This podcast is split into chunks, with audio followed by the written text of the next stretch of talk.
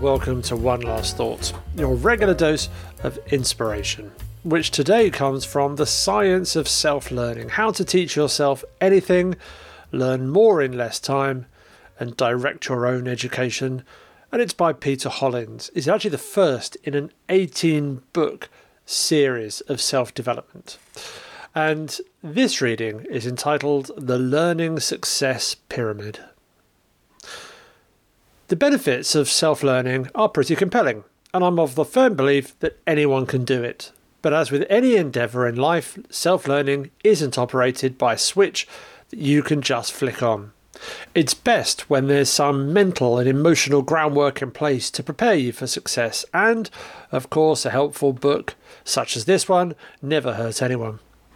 Legendary college basketball coach John Wooden was also an astute philosopher who developed the Pyramid of Success. He intended it as a diagram to guide students through 15 different blocks on the course to success in their personal and practical ventures. Wooden's model has been appropriated by several others who have sought to provide roadmaps for success or accomplishment, including educator Susan Kruger. She developed the Learning Success Pyramid, which identifies the necessary elements one must bring to ensure accomplishment in learning throughout their life. Thoughtfully, Kruger kept her number of blocks to three, down from Wooden's 15. Confidence, self management, learning. Confidence. At the base of Kruger's pyramid is the self conviction that we can learn. There's no way around this prerequisite, and brain chemistry has something to do with it. When we receive information of any kind, it travels up the spinal cord towards the neural networks of the brain.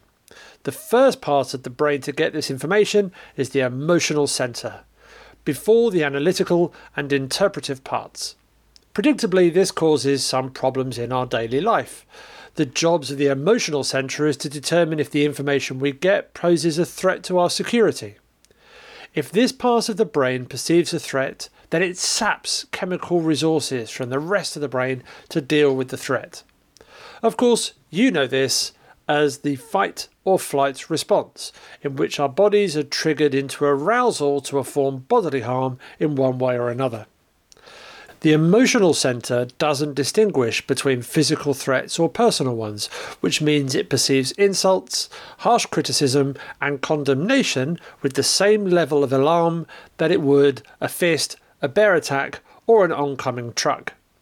Its response to a danger to our well being, and to do so, it hoards the chemicals we'd normally use for other brain driven activity, such as learning. So, motivating someone to learn by threats or reproach isn't just ineffective, it's impossible. If one is feeling hurt or mistrusted, or if they're dealing with depression, stress, difficult personal issues, or fear, they don't have any resources left to help them learn. Therefore, it's important to establish a real sense of confidence that we have the ability to learn. If you're running low in this area, be kind to yourself and take steps to affirm your learning abilities. You've learned everything in your life thus far from scratch.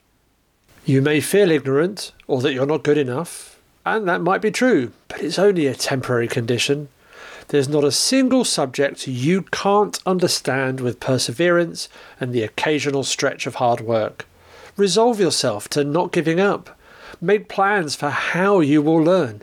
Be forgiving of yourself if you need to take a lot of time and mark your progress as you go along. If there is a pot of gold at the end of the rainbow and you don't think you can follow the rainbow, it starts to feel pointless. The confidence aspect of learning is what makes it possible that you will even keep reading this book. Self management. The next tier in the learning success pyramid is organising one's time, resources, tools, and communication to ensure effective learning. And once again, this process is dedicated by how our brain handles incoming information.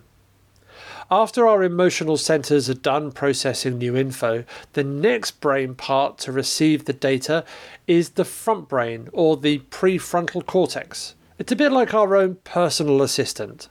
It handles motor function, memory, language, problem solving, impulse regulation, social behaviour, and a bunch of other cognitive skills.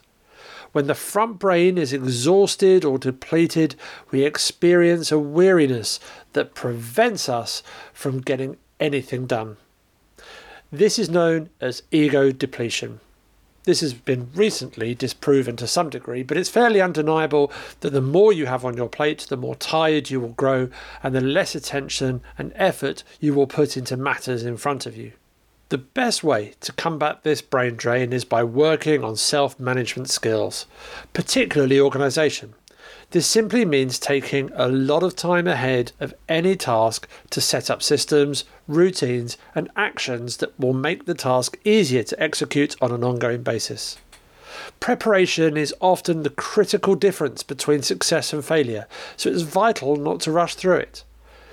This is a skill that may have laid dormant since traditional education was all about imposing a rigorous schedule. But since we must become student and teacher simultaneously, we can't afford to neglect this. Thanks for listening. Until next time, bye for now.